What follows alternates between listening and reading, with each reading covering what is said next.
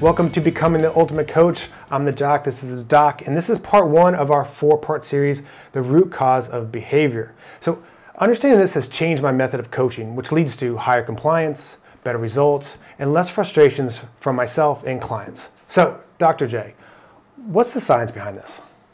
Well, the first thing that I always want to share is understanding how behavior in general works. And the basic premise is that behavior doesn't persist unless it's being reinforced. So that even includes the behaviors that are habits that we have that we don't like or we want to change, or we even see in other people where we're like, why do they keep doing that? It seems so destructive, or they don't feel good about it, or whatever it is. But somewhere along that line, for that behavior to continue to happen, it's being reinforced by something and that's also often what it means is, is that it's serving us a purpose. And oftentimes it's a coping strategy.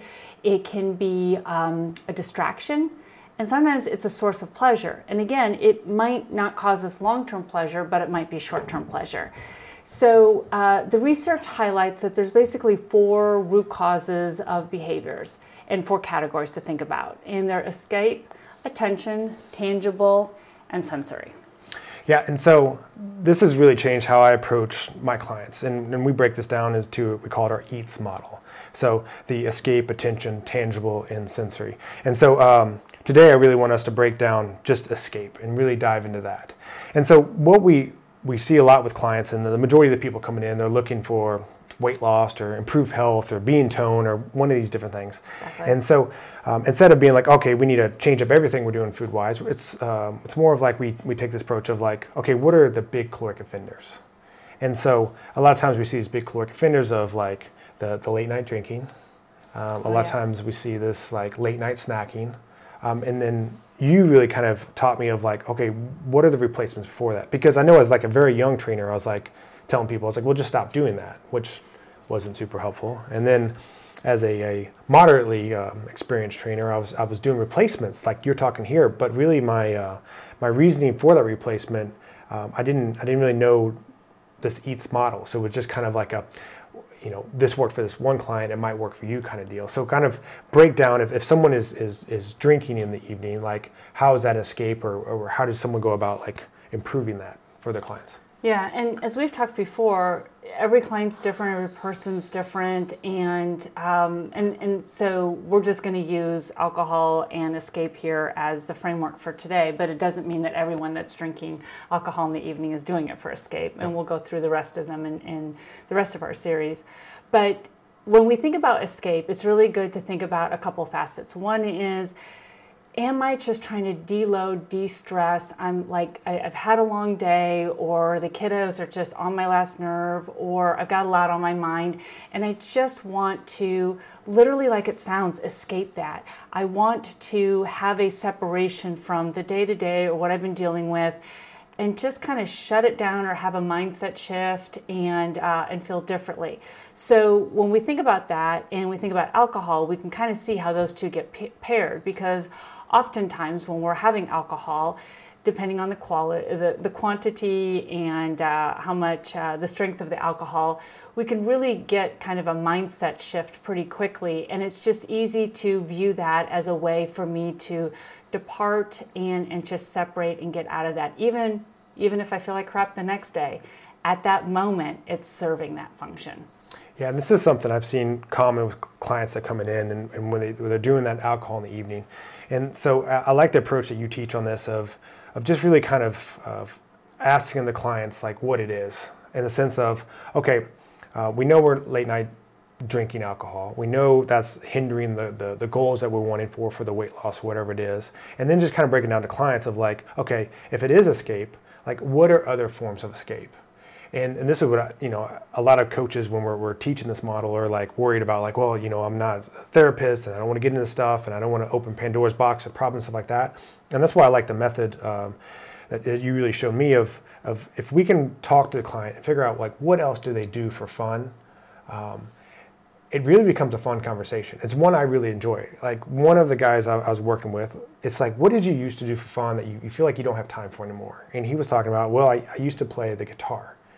And I'm like, that's an amazing one. Like, how about you find someone to like give some lessons with that in the evening and you can practice on those other days? And that could be the form of escape. And so it, it was just like a fun way of of getting him going back to doing something fun that's fun for him. It, it gives him that same escape, but also gets his drinking that's cut down. Exactly, and and I love that use the use of the word fun because fun, if you really think about it, when you have fun, it's in, in the way that we use that word, it's really about something that um, we're, we're just mentally involved in and it's, and it's enjoyable and it's typically not about our daily stressors it's not about the day-to-day grind. It's really just that separate thing that allows us to be in that moment and enjoy whatever that is. And so i love pairing fun with this because it's not like oh what else can numb your mind but it's really what else can distract you what else can put you in a place that separates you from those daily stressors and you and i were uh, working with some coaches the other day and one of the coaches and i just love the way he said that was he said i like to talk to, to parents especially moms what are some of the things that you enjoyed doing before you had kiddos? Nope. Because we do know that whether it's pursuing your career and moving up the career ladder, or just trying to provide more for your family, or having children, it does eat up some of your time that proverbial free time that you had before and there's some there's a rate of exchange there. And so sometimes it's fun to think about like well what did you usually used to enjoy and why did you enjoy it? And how does that fit in with your current lifestyle and, and where can you put that in without having to sacrifice a ton of other things but just have that replacement that still serves that purpose? So i would say the the current fitness industry approach, if I go broad stroke here, is um, just have discipline, just have willpower, just cut it out. So, what's the problem with that approach? Well, again, if if the current behavior is serving me a, a function, um, it, we're not talking about willpower as much as we're talking about that you're asking me to do something that's incompatible with my needs. And so when we do that, and you know, we can think of that motorically. Like if, if, if someone is recovering from a knee surgery, we're not going to have them motorically do things that are putting load on that knee. It's incompatible with what they can do at that time. Behavior really functions similarly. And so when, when we think about these things, it's important to say, like, okay, what are the time of day? So you and I are talking about like in the evenings, right? What is the time of day that this tends to occur? What do you feel? Why do you do it? And, and again, people also have terms like, I just love my wine or I just have to have it. No. And, and we can validate those words, but what is it about it that you love? And is it just how you feel with it? Is it calming? Is it something you look forward to because it just puts you in a different frame of mind?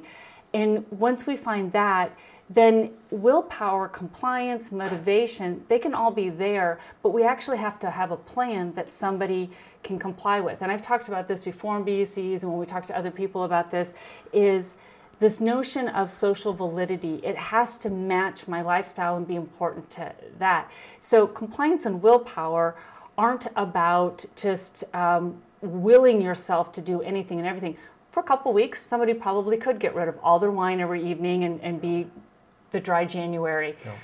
But it doesn't persist because of that fact that we're not meeting the needs of the person. And, and our brains are wired to go figure out what we need and go after it one way or another. Unfortunately, sometimes it's uh, less adaptive and healthy for us than others. And that's what we're just trying to help people find. Yeah, and that, that dry January is such a good example because I've had a handful of clients over the last 20 years of working with people who are like, they go a month and they cut it out, but it's almost like they're counting down the days so they can start it up again. And then it's almost like that, you know, super wet February where they're drinking as much as they would. So over the two months, they're still net even the same amount of alcohol. Exactly. And that's where the fitness industry, we have to be careful with this because, and I'm not saying the fitness industry is in charge of dry January, but if we push too much this notion of deprivation, we only can be in a state of deprivation for so long. And that's why people are counting it down because that need isn't met in a different way. So they've just removed it. And we can, again, do that for a period of time, but then we're going to boomerang back and have that super wet February. And when I first met you, the, the, the approach I was taking was I was using replacements. Um, but a lot of times I was, I was doing the replacements very similar to what they were doing. So if someone was drinking in the evening, I was trying to find a different drink for them to do, whether it be like tea or kombucha or you know like there's even this like natural calm that's like a magnesium fizzy drink, something like that. So what's what's wrong with that approach? Well, again, if it's for escape, it's a mindset shift, right? It's just that that relaxing whatever. And the reality is alcohol has some properties that will do that. Oh. It'll mess up with your sleep and other things later on, but at that moment it can feel very relaxing.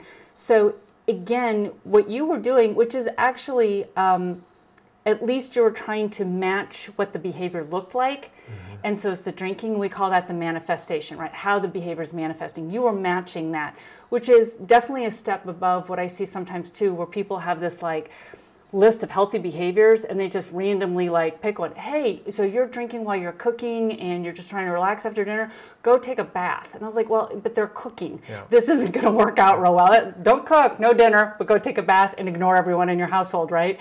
So, um, so what you were doing was at least matching the manifestation of the behavior, which is great. I'm drinking, drink something else but the manifest, manifestation of the behavior probably occurred over several years and different or mom drank wine when she cooked or whatever and what we're talking about here is taking it to that next level of I'm not going to just look at what it looks like, but what purpose does it serve me and how does it make me feel? And so the kombucha, the teas, the things like that, they just don't have that same feel.